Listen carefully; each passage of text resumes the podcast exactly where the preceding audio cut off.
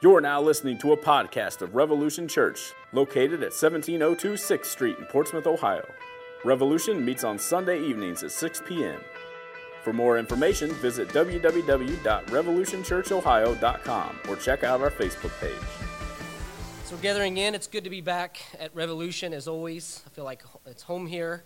Know so many of you and see you guys. Usually at the coffee shop is where I get to see most of you guys, but it's like coming home revolution. My wife would have been here this evening, but she didn't want to hear me preach again, so she decided, I'm kidding. She uh, had some things she had to take care of this evening. She's not able to be with us uh, tonight. At Grace Community, uh, for the last two and a half years, it's been about two and a half years, and we've taken some seasons off. Uh, I've been preaching through the book of Romans. I'm in chapter 13 of 16 now, but it's been about two and a half years, just going verse by verse.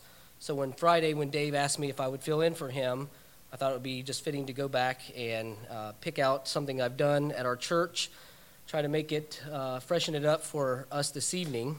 But if you will, open up your Bibles to Romans chapter 7. Romans chapter 7. As you're turning there, C.S. Lewis stated this. He says, No man knows how bad he is until he has tried to be good. No man knows how bad he is until he has tried to be good. And I think we all understand what that means, what that feels like. In the book of Romans, chapters 1 through 3, beginning of at least the middle of chapter 3, has to do with man's condemnation, both the Jew and the Gentile, under sin. Paul points that out.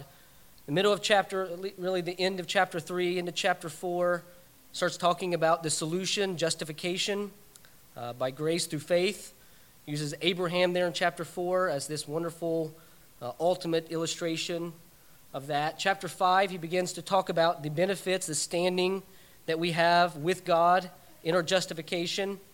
Chapter 6, he starts talking about things of the law. He starts laying out for us our union with Christ, our deadness to sin. Skip chapter 7 just for a moment. Chapter 8, no condemnation in Christ. We know how that chapter plays out for those who walk according to the Spirit, not according to the flesh. The end of it talking about there's no separation in Christ.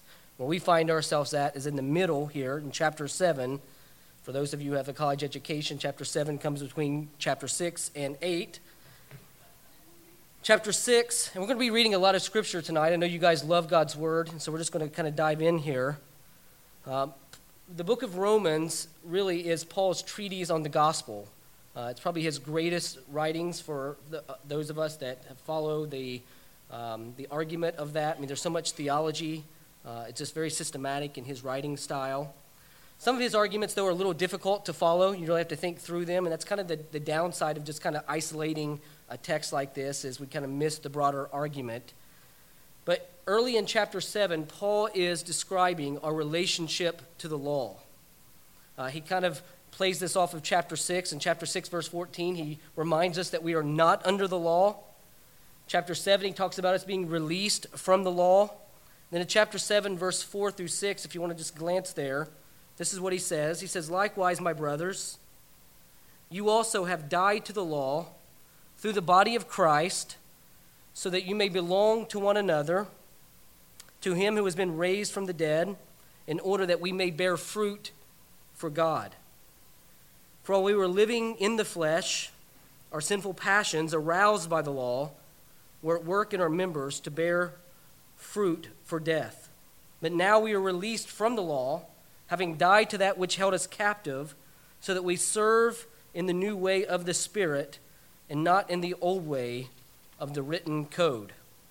Just to clear up any confusion, Paul takes a moment here just to remind us that the problem was never with the law of God. The, whole, the law of God is holy, it's righteous, it's good. The problem is us, right? That's the problem. Verse 14, he echoes this. Romans 7 says, For we know that the law is spiritual. He says, But I am of the, of the flesh, sold under sin. So nothing defective in the law. The problem is with us. We can't keep the law perfectly because of sin. And actually, the more we try to keep the law, what it does is it starts to frustrate us, right? It starts to aggravate us because we know what we want to do, yet we find within us this, this struggle, right? Because we're of the flesh, he writes, and that's we're made of flesh. Uh, as believers, we're not in the flesh any longer, but the idea is the flesh is in us. We're sold under sin. We're no longer enslaved to sin, yet we still possess, as Christians, a sin nature. I know you guys know this well.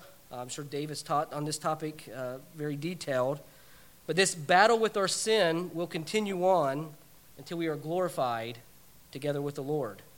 That's kind of the background of where we're going to be working at in verses 15 through 25. He's describing this battle that we have with our sinful disposition. If you step back and you look at the message of Romans chapter 6 through chapter 8, I think we could sum it up in this way Putting ourselves under the law for sanctification only aggravates our sin, it doesn't conquer it. Putting ourselves under the law for even our sanctification doesn't conquer sin, it aggravates it. And we'll flesh that out a little bit more tonight. But when we focus on walking with the Lord according to the Spirit, that is the law of love, love for God, love for neighbor, what ends up happening to our surprise is we actually end up fulfilling the very law of God that we are desiring. We see this in Romans 8. If you want to flip over there very quickly, Romans 8 3.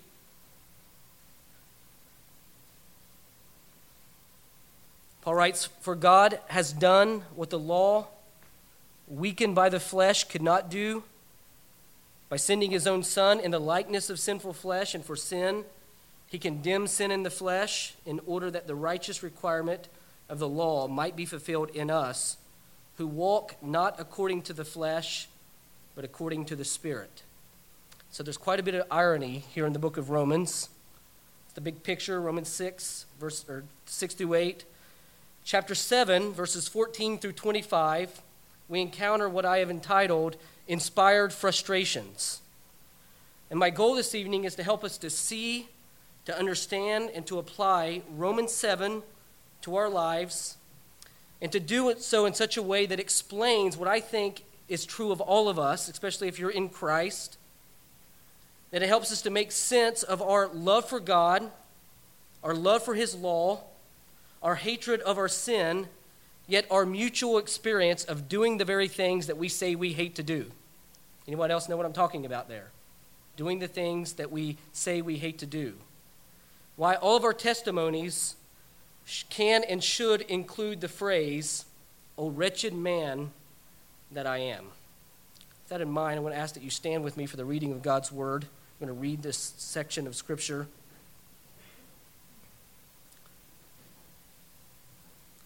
Verse 14, chapter 7 through 25. Paul writes this For we know that the law is spiritual, but I am of the flesh, sold under sin. It says, For I do not understand my own actions, for I do not do what I want, but I do the very thing I hate. Now, if I do what I do not want, I agree with the law that it is good. So now it is no longer I who do it, but sin that dwells within me. For I know that nothing good dwells in me, that is, in my flesh. For I have the desire to do what is right, but not the ability to carry it out. For I do not do the good I want, but the evil I do not want is what I keep on doing. Now, if I do what I do not want, it is no longer I who do it, but sin that dwells within me. So I find it to be a law that when I want to do right, evil lies close at hand. For I delight in the law of God in my inner being, but I see in my members another law waging war against the law of my mind and making me captive to the law of sin that dwells in my members. Wretched man that I am. And he's just screaming that. I'm not going to do that for you guys. I'm not going to act it out. But wretched man that I am, who will deliver me from this body of death? Thanks be to God through Jesus Christ our Lord.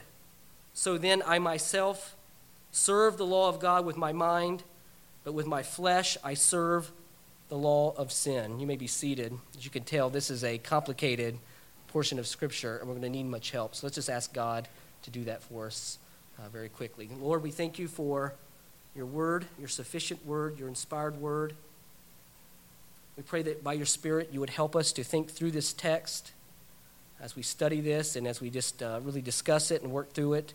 That by your Spirit you would apply understanding, help, strength, and encouragement as we seek to live our lives for your glory and to your honor. We pray this in Christ's name. Amen. What we just read there in that complicated portion of Scripture was a very personal section for the Apostle Paul. We see that because if you kind of follow it through, you'll see that he uses the word I 24 times. Then, if you add the other pronouns such as me, my, or myself, it's another 13 times. So, what we have are, are 37 times that the Apostle Paul refers to himself in just 12 verses. So, this is a very personal section. It's a very honest testimony, it gives insights to Paul's spiritual experience. And to our surprise, it doesn't necessarily fit uh, what it is that we might think of the Christian life, or even what we really think of Apostle Paul. We think of Paul, we think of this bold preacher of the gospel. But what we find here is something unique, something different. As we think about the scripture as a whole, or really even the book of Romans, we have the tendency to isolate a verse here or a verse there, and when we do this, we can kind of develop whatever kind of Christian we want to develop. For example, think about this with me. Romans 6:14. Flip back there and just look at this.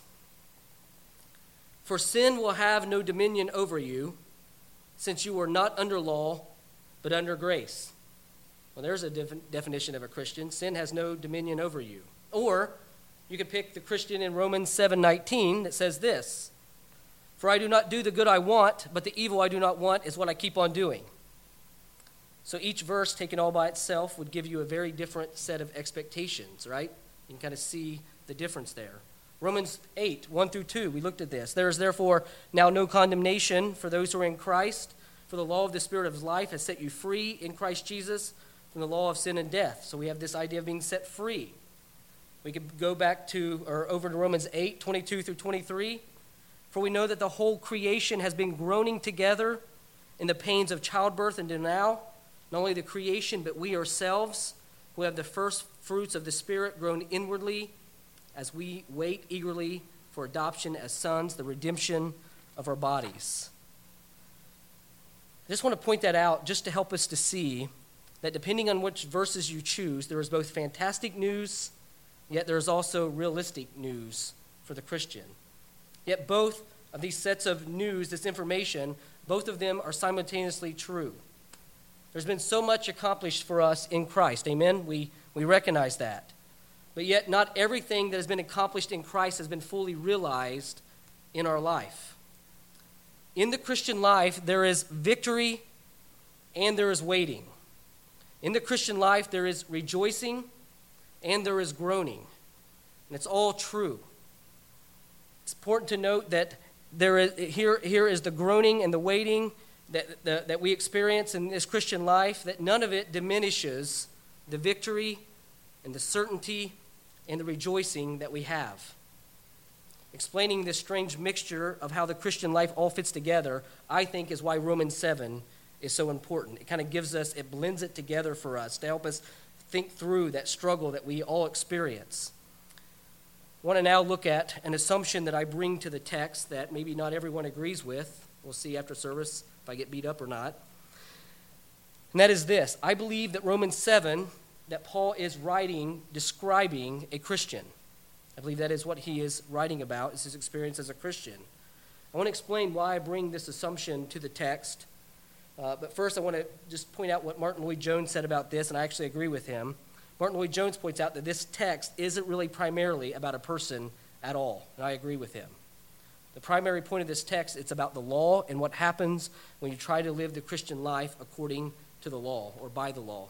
That's the theme of the passage. But I believe that this is the way that Paul paints this description.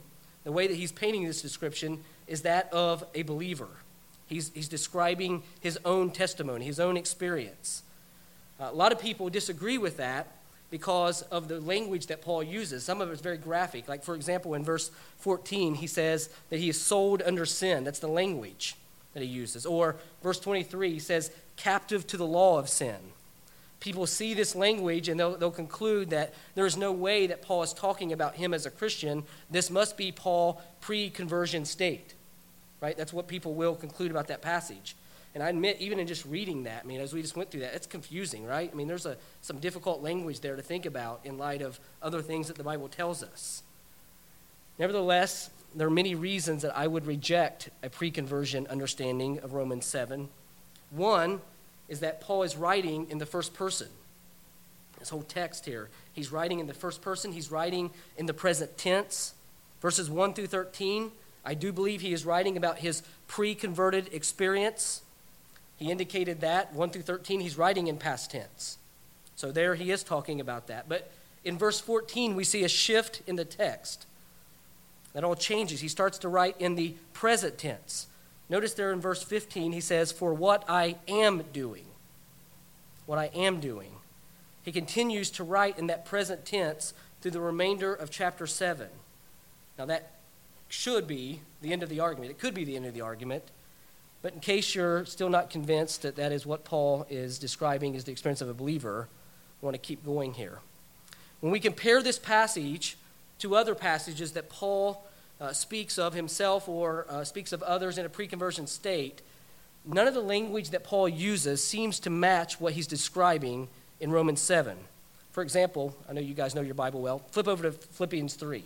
We're going to turn back there very quickly. Philippians 3. I Just want to look at another text here.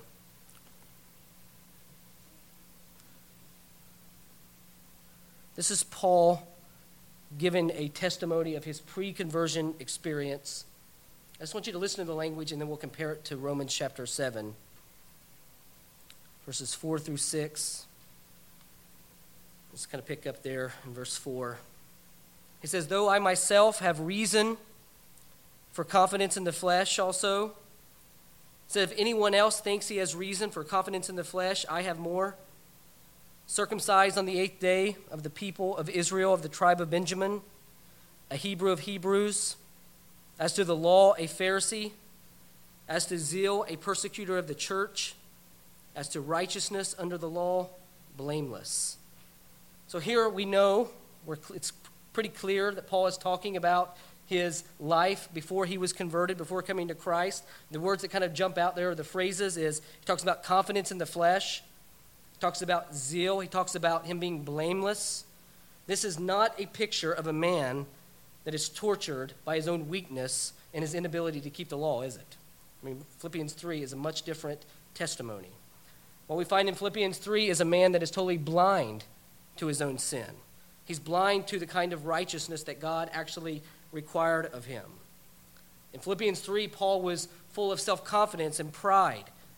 Uh, in that state, as being blameless before the law, that language indicates that he saw no need for Christ before he came to the realization until he was regenerated and born of God. So, this is a night and day difference of what we read in Romans chapter 7. Go back to Romans chapter 7. I want you to see this. Know this is complicated. We're going to work through this, though. We're going to get it. Romans 7 18 and 19. Think about what he said in Philippians 3. Now compare it to this. He says, For I know that nothing good dwells in me, which is very different than what we just read in Philippians 3. He says, That is in my flesh. For I have the desire to do what is right, but not the ability to carry it out. He says, For I do not do the good I want. So, what happened to all that blameless talk that he was talking about? But the evil I do not want is what I keep on doing. So, I think these are two different testimonies, right? Philippians 3, Romans 7 doesn't seem to fit together. I would also argue that Romans 7 is much different than the language used in Romans 1 to describe the unbeliever, right? I mean, just talks about that I being, being a debased mind, uh, suppressing the truth. That doesn't seem to be what Paul is talking about here in Romans 7. Romans 7:18, again, nothing. Uh, for I know nothing good dwells in me, that is in my flesh. For I have the desire to do what is right, but not the ability to carry it out. Verse 21. So I find it to be a law that when I want to do right, evil lies close at hand. Verse 22. He says, "For I delight in the law of God in my inner being." Again, I'm just pointing out this is a very different testimony than the unbeliever in chapter 1. What we read in Romans 7 is not someone who is seeking to suppress the truth in unrighteousness. Instead, what we read in Romans 7 is someone who savors the truth. What we read in Romans 7 is someone who is agonizing over his inability to live out the truth, someone who is groaning over this inward failure and corruption, someone who's grieving over their sin.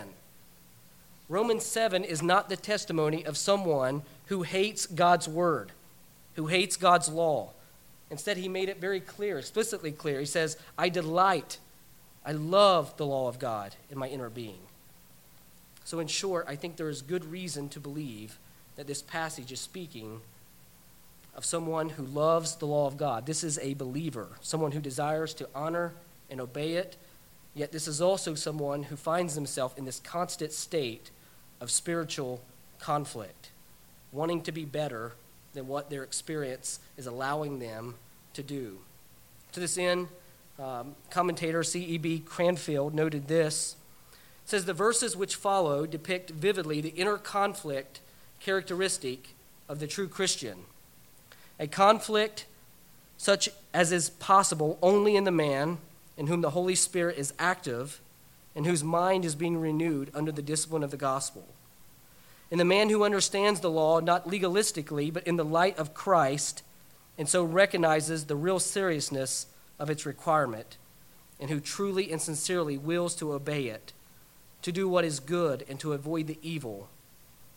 The man in whom the power of sin is really being seriously and resolutely challenged, in him the power of sin is clearly seen. The more he is renewed by God's Spirit, the more sensitive he becomes to the continuing power of sin over his life and the fact that even his best activities are marred by the egotism still entrenched within him. I think that is a good description of what's going on in Romans 7. So, very quickly, as we build from this text, I want to give you the profile of the Christian, which is my next point the Christian, the profile of the Christian experience. And let's just see if this hits home with any of you. This is how I think the Christian life plays out. A true believer agonizes over sin. Secondly, a true believer has a love for God's law and desires holiness. I think both of these things are true. True believer agonizes over sin because the true believer loves and delights in God's law. And I draw this from the text before us. Verse 15, let's look at it again. Paul says, I do not understand my own actions. That word understand means to know. He's saying, I, I don't know. And this word know is, is an intimate word, it's, it's a, uh, a word of love. It's the same word used in the Septuagint to describe the relationship between Adam and Eve. He knew his wife Eve.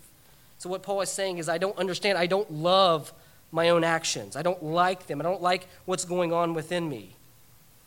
He goes on to say, For I do not do, so I don't do, I don't bring about, I don't produce what I want. Instead, I do the very thing that I hate. So when Paul would give in to sin, when he would give in to temptation, what he was given into is something that he says that he hates. In other words, he says, when I, when I look at my life and I see the things that I'm doing, I'm, I'm puzzled, I'm confused, I don't understand it because I hate those things.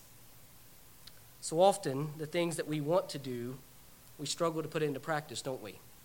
We all have that battle. The very things that we hate, the very things that we confess that we despise, the very things even maybe that you even say, I will never do that. Sometimes those are the things that we end up doing. Maybe you feel that way about yourself. You ever just stopped and asked yourself the question, like living the Christian life, just look in the mirror and be like, what's my problem? I mean, what am I doing? How could I ever say that? How could I ever do that? How could I ever uh, think that? I mean, do you ever have thoughts? You're like, where did that come from? What is that? Verse 16, Paul draws this interesting conclusion. He says, Now if I do what I do not want, I agree with the law that it is good. So there's this internal frustration because of this battle, this struggle on the inside. But what he concludes is that my desires, uh, my wishes, my will has been so shaped by God's law that even when I do that which I shouldn't, I still agree with God on the matter. I still agree with God. I am doing what I don't want to do, but I still know that God is right and that His way is right. the very fact that I hate it, the very fact that I want to do good, shows that there is actually something that is taking place on the inside of me. He's saying, I recognize that God's law is good, and that my innermost desire is to reflect the goodness of His law. So, the unspoken conclusion of this text so far is this that struggle that we experience, that's a good struggle. That is a good evidence that God is at work in you. If you love the law of God, yet you find yourself frustrated by trying to do the things that you want to do, but you're not able to do them at times, that struggle, that real struggle, that is a good struggle. Rejoice that you have that struggle. And for some of you, maybe this makes no sense. You have no understanding of this internal struggle that Paul's talking about. And the reason for that is because at the core of your being, you really have no internal desire to obey God in the first place. You just want to live your life apart from God's word. And the only struggle that you experience with your sin is typically the consequences of it. If you never struggle with the rightness or the wrongness in relation to the law of God, if you never struggle with that, it could be because you have not been converted, that you're not in Christ. For Paul, this struggle was so real because it was what was taking place in the core of his being. In the core of his being, he wanted to comply with the law of God that's been written on his heart, but that was where precisely this conflict was taking place. Verse 17, Paul says, So now it is no longer I who do it, but sin that dwells within me. Just so we're clear, Paul's not just like blame shifting here and like, oh, it's not my fault. Just sin that dwells within me. Don't blame me, blame sin. That's not what he's doing. He's not denying responsibility. He's simply acknowledging and admitting that he is sinful and that the sin within him in the flesh is powerful. There is a real struggle there.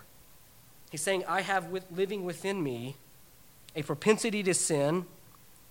Sinfulness lives in my flesh. And while the new me, this new creature in Christ, wants to do the right thing, the new me wants to be holy, sometimes this person that, that I no longer am rises up and causes me to give in to the very thing that I come to hate. Paul lives with this theological tension between who he is in Christ, clothed in righteousness, seated in the heavenly places, and the flesh that remains with that dead man that he's carrying on his back. And sometimes that dead man rises up and causes him to sin, and it is so frustrating. And I hope that we are all aware that as Christians, we still walk around with a dead man on our back that we know as the flesh. There is a principle of sin that is still at work within us. It's real, it's alive, it is powerful. So many times we try to hide from it. People go to a monastery or kind of separate themselves from the world. Maybe think if I just get away from the internet and television, I won't look at those things, I won't watch those things. No matter how far you try to hide or separate yourself from sin, you're still going to struggle with sin because it is not something external, it is something internal. And as real as that struggle is, and as bad as you think you are, I just want to encourage you cheer up. You're worse than what you think. You're definitely worse than what you think. Paul makes another observation here in verse 18. He says, For I know that nothing good dwells in me, that is, in my flesh. So Paul's looking at himself. He's confessing, nothing good in me. Then he makes a quick qualification. I mean, in my flesh. He wants to be clear as opposed to the spirit. When he talks about the flesh here, he, he's, he, this is the, the, the sin that dwells in me. These are overlapping terms the flesh, sin. It's his humanness, it's his unredeemed part of his flesh. He calls it the body of death in verse 24. The, the flesh are those old corrupt desires that battle against the new spiritual desires that we have. He says, For I have the desire to do what is right, but not the ability to carry it out. What Paul is saying is that the flesh, this anti God power within me that continually draws me or inclines me to evil, that flesh and those desires are always standing in my way as I seek to do what is good. The truest desires, he's saying, of my heart are for obedience. They are to do good, they are to do right, they are there. But as soon as I start to move in that direction, the flesh rises out and says, Stop. tries to stop him from doing it. It is fighting within him, fighting against the good, and incites us to do the very evil things that we hate. Verse 19 and 20, Paul is just restating what he has said. He says, For I do not do the good I want, but the evil I do not want is what I keep on doing. Now, if I do what I do not want, it is no longer I who do it, but sin that dwells in me. Let's hope that you guys feel the tension here. I mean, there is so much of a struggle here. This is raw, this is real. In verse 21, he shares what he has discovered through this internal conflict. Verse 21, he says, So I find it to be a law, find it to be this principle. This is what my experience has been that when I want to do right, evil lies close at hand. And I believe that this law or principle that Paul speaks of is the greatest frustration that the believer experiences. I mean, do you guys recognize this? I mean, do you bear witness with what Paul is writing here in verse 21? I want to do good, but as soon as I go to do the right thing, it's like evil is just right there. That is our life. The true Christian recognizes that there is something that is at work within us that we simply do not understand. Paul goes on to say, verse 22 For I delight in the law of God in my inner being. In other words, I, I agree with the law. I love it. I desire it. It's how I want to live. This is what I want to do, God. I love your law. It's Paul's passion, it's his desire. Verse 23 But I see. Where does he see it? Not outside of him, but inside. He says, In my members, in my body. He says, I, This is where the, the flesh is. This is where indwelling sin manifests itself. This, inside these members of the body is the playground for sin. Not that, not that the body is sinful, but it's how sin, it's where sin manifests itself. In my members, he says, I see another law, another power, another force, another principle, waging war against the law of my mind and making me captive to the law of sin that dwells in my members. Again, this is very strong language. This is a battle that is taking place in the mind and heart of the Apostle Paul. Paul is saying that indwelling sin is constantly lining up to do battle, to pull us down, to destroy us, to discourage us, to pull us away from God. Evil is always lying close at hand. As I just reflect on this, I just want you to listen to this. You are going to struggle with sin as long as you are in this body. There's no amount of going to church, that's going to change that fact. There's no miracle cures, there's no 12 step programs that's going to release you from this. This is going to be a constant struggle in your mind and in your heart. And this is why Paul cries out in verse 24 Wretched man that I am. I want to speak very quickly to the purpose of this passage. What do we do with such a complicated passage? What's the purpose of this? I believe the purpose of this passage, set in the context of the book of Romans, in between chapter 6 and chapter 8, is to encourage Christians to fight against indwelling sin. It's not just to leave us there in the battle, but it's to encourage us to fight. It's important to know what these words do say and what they don't say. Paul is not saying that he never does the right thing. That is not what Paul is saying at all. If the message of Romans 7 is taking alongside of chapter 6 and chapter 8, uh, that's not what Paul is saying. Paul isn't saying that life needs to be lived in this state of constant failure or condemnation. That's not what he's saying. But he also is saying that the Christian life is not going to be an endless, unbroken chain of victories. This is true of even uh, all believers, from the weakest to the strongest. I mean, life, the Christian life is not just about a bunch of, of victories all the time. That, that is not the story of our life, right? We struggle, we fail, we fall. I mean, think about pastors who get caught up in grave sin, Sunday school teachers who taught for many years who just walk away from the faith, Christian leaders who uh, teaching one day and the next week they are professing to be out of the faith, atheist or whatever. How do you explain that? How do you explain our ongoing temptation to struggle with things such as gossip, bitterness, rage, and anger, and all of those things that we experience? The only way we can make sense of this is to understand this reality of this principle of indwelling sin that causes us to struggle between the spirit and the flesh. Romans 7 is so important for us because it brings us to this point of realism in the Christian life. Simply put, there is a wonderful biblical place for the struggle that you and I experience in the Christian life. Struggling with sin is hard. There's times that we lose, sometimes we fail. We're still forgiven, Romans 8 1. But we get it back up and we start struggling again. Romans 7 is Paul shutting the door on this phony image, this plastic smile image of the Christian life that everything, how you doing? Just blessed. Too stressed to be blessed, man. Life's going great. You know that guy, right? You don't want to talk to that guy in public, but if you ask him how he's doing, and everything's just a bed of roses. Don't be that guy, be honest.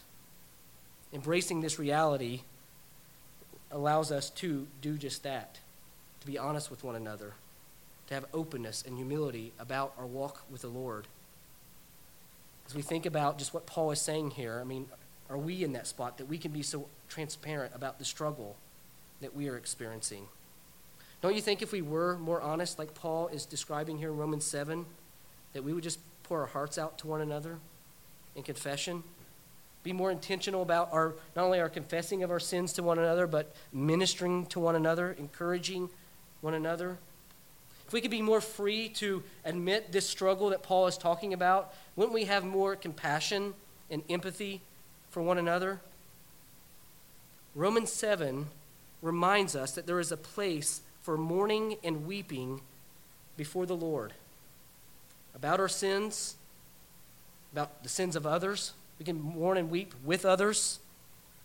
Again, it's a reminder that the Christian walk or the Christian life is not only some uh, walk in the park on a sunshiny day, it's more than that. There's a place in the Christian life for wiping off the smiling grin off of our face. There's a time to cry. There's a time to mourn, time to weep over our sin, to call out to God in deep intercession about this battle that we're in, the battle that our brother is in. James 5:16 says, "Confess your sins to one another and pray for one another."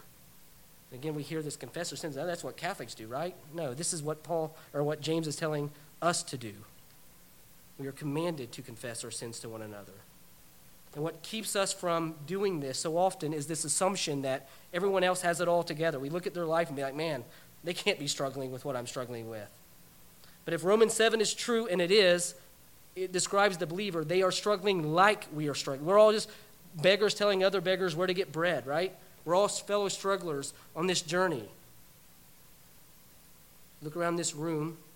All of us find ourselves, if you're in Christ, you are a Romans 7 believer you are a spiritual loser in one capacity. During prayer requests, as we pray for one another, so often we hear things like just pray for so and so, pray for their health, pray for their well being. I appreciated your prayer uh, this evening. Pray for missionaries. We pray for all these things. But very rarely do we confess and ask for prayer from one another. Hey, pray for me. I've been losing my temper with my wife. Pray for me in this area. I've been struggling with this sin you know what? I'm having a hard time forgiving so and so. I'm having a hard time obeying the Lord in this area. We're too proud for that, right? We struggle in that way. What do you think would happen if we start opening ourselves up to one another in this way? This, this transparency of the Roman 7 life. I think there'd be great progress made. There'd be great help made with one another. Again, what, what I'm saying this evening is not suggesting that there is nothing but gloom and doom in the Christian life. But there will never come a victory in times of struggle with sin unless there's a humble and open honesty about the battle that rages.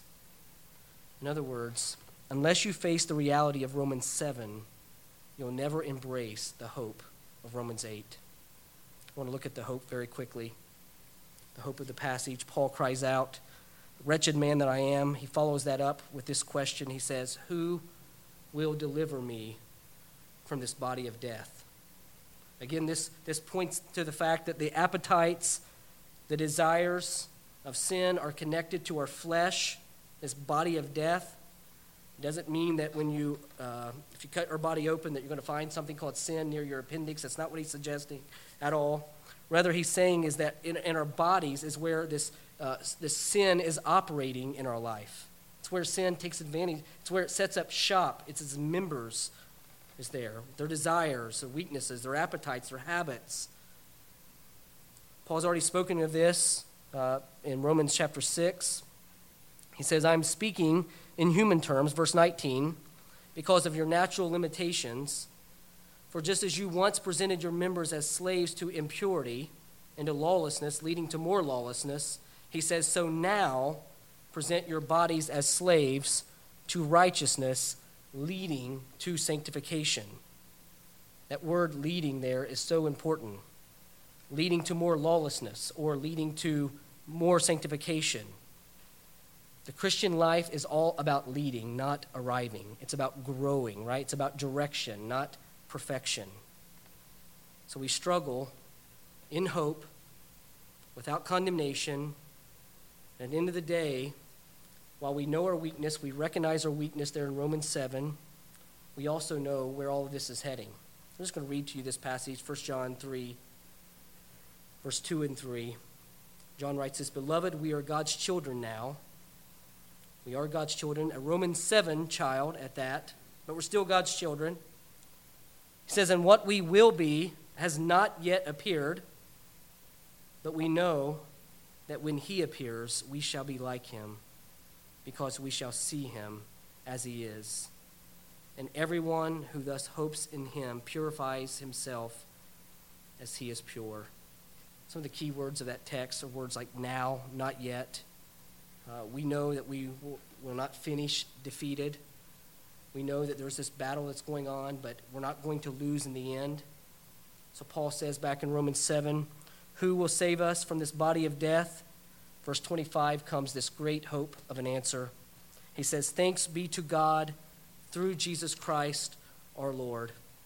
The deliverance that has begun now through the life, death, resurrection of Jesus Christ will one day reshape and redirect these bodies of ours, so much so that in our glorification that he will completely remove us. He's already removed the penalty of sin, but one day he is going to remove even the presence of sin as we receive our glorified body. We will be transformed. Thanks be to God through our Lord Jesus Christ.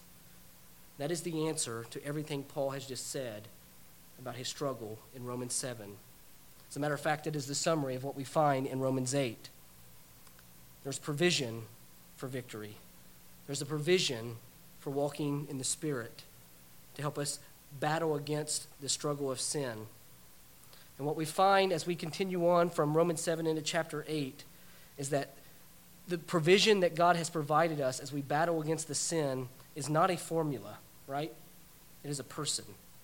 It is a person. It is Jesus Christ Himself. Through our Lord Jesus Christ. And it's a moment by moment dependence on Him, realizing that He is the rescuer, He has the power, and as we depend on Him, walk by His Spirit according to His Spirit, not according to the flesh, we are experiencing this deliverance from the power of sin in our life. So you say, Gary, what is your point? Well, that's a good question. My point is this keep struggling. I just want to encourage you with that. Keep struggling stay in the battle. I know that the flesh is so strong. I feel it in my life. Many of you are experiencing it even now.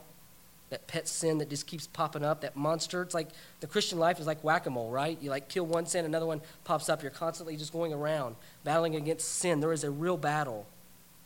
So I want to encourage you to stay in the battle, knowing that Romans 7 ends with Romans chapter 8, verse 1. Just flip over to look at this. Well, let this passage lead us into Lord's Supper this evening. This is how Paul ends it, just this reminder. There is therefore now no condemnation for those who are in Christ Jesus. The battle of Romans 7 is no match for Jesus Christ. There is therefore no condemnation for those who are in Christ Jesus. For those of us in Christ, let that be our hope and our encouragement as we battle the battle of Romans 7, this internal struggle of the flesh versus the spirit, as we battle against our sin, be reminded of that hope. Who is going to deliver us from this body of death? It is Jesus Christ, and in him, in his gospel, there is therefore now no condemnation. Thank you.